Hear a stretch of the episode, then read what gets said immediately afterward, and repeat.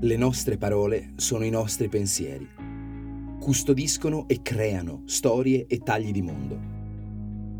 Stai ascoltando Una parola al giorno, un podcast di unaparolaalgiorno.it e Bonfire, che ti accompagna fra usi, sfumature, curiosità e trascorsi di parole note e meno note.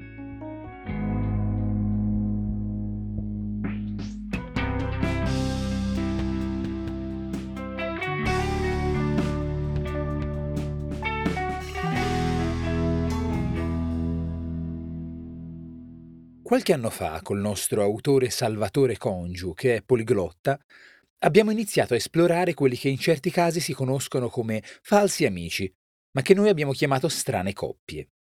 In particolare abbiamo sondato quelle biforcazioni etimologiche che da una medesima origine, da una stessa parola, hanno portato a due esiti diversi di significato in due diverse lingue. Coppie italo-tedesche, italo-francesi, italo-inglesi, italo-spagnole. Iniziamo con le coppie italo-tedesche, che si fa prima a iniziare a parlarne che a continuare la presentazione, ma se opportuno, di volta in volta, butteremo uno sguardo anche sulle altre lingue fuori coppia. Perdonerete le mie pronunce, specie del francese e dello spagnolo. Io sono Giorgio Moretti e i testi di questa settimana sono scritti in collaborazione con Salvatore Congiu. Oggi, Messa. La messa è finita, andate in pace. È curiosa questa espressione.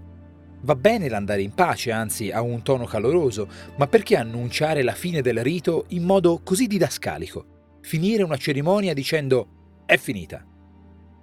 Però in effetti, se consideriamo l'originale latino, ite missa est, le cose prendono una piega assai più vivace e ambigua, e ancor più se diamo un'occhiata alle altre lingue europee. Mentre lo spagnolo misa il francese mess e l'inglese mass significano semplicemente messa, il tedesco messe vuol dire anche fiera, come nella Frankfurter Buchmesse, la celebre fiera del libro di Francoforte. Pura coincidenza? Ovviamente no.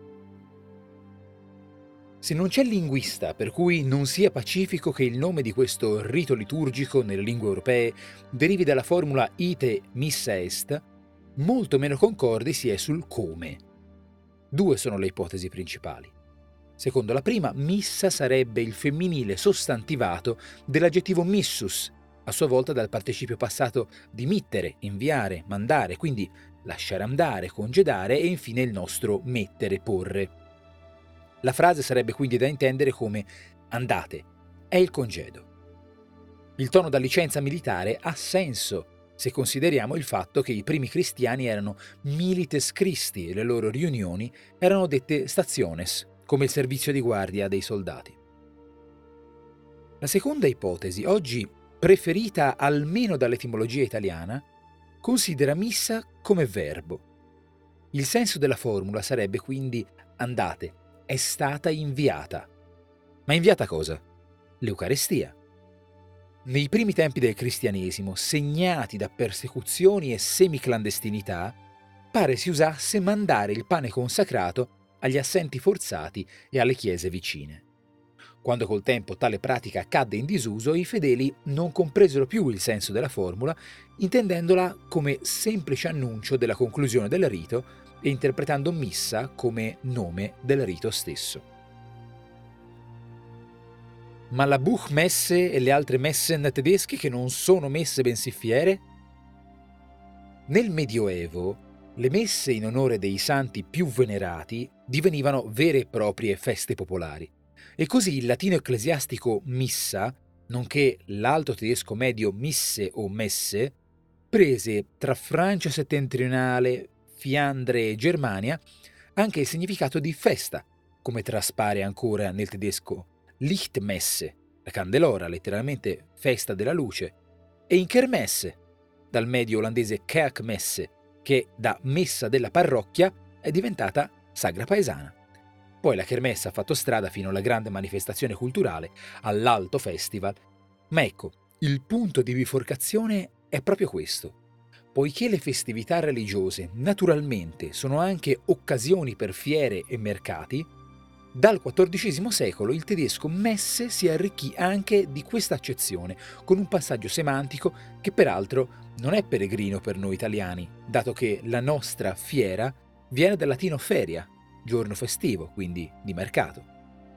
Non si vive di solo pane, insomma, ma neppure di solo spirito, e di tale umanissimo connubio di sacro e profano è testimone davvero perfetto la parola messa, che a partire dal mittere, nel senso di mettere, è capace di trapassare dalla liturgia alla vita quotidiana, dalla messa in chiesa alla messa in vendita, e ancora alla messa a punto, alla messa in piega e via mettendo. Fino ad arrivare all'inglese mess, in cui la messa diventa addirittura caos, confusione. Il latino tardo missus era anche la pietanza, la portata di un pasto, ciò che appunto è portato e messo in tavola, e attraverso l'antico francese mess, oggi metz, è approdato in Inghilterra, dove però ha finito per indicare un miscuglio di cibi, una sbobba, un pastone per animali e poi un guazzabuglio in genere, un macello. E niente battute sulla cucina britannica, mi raccomando. Speriamo che questo inizio vi abbia avvinto. Ci sentiamo domani con la nuova parola del giorno.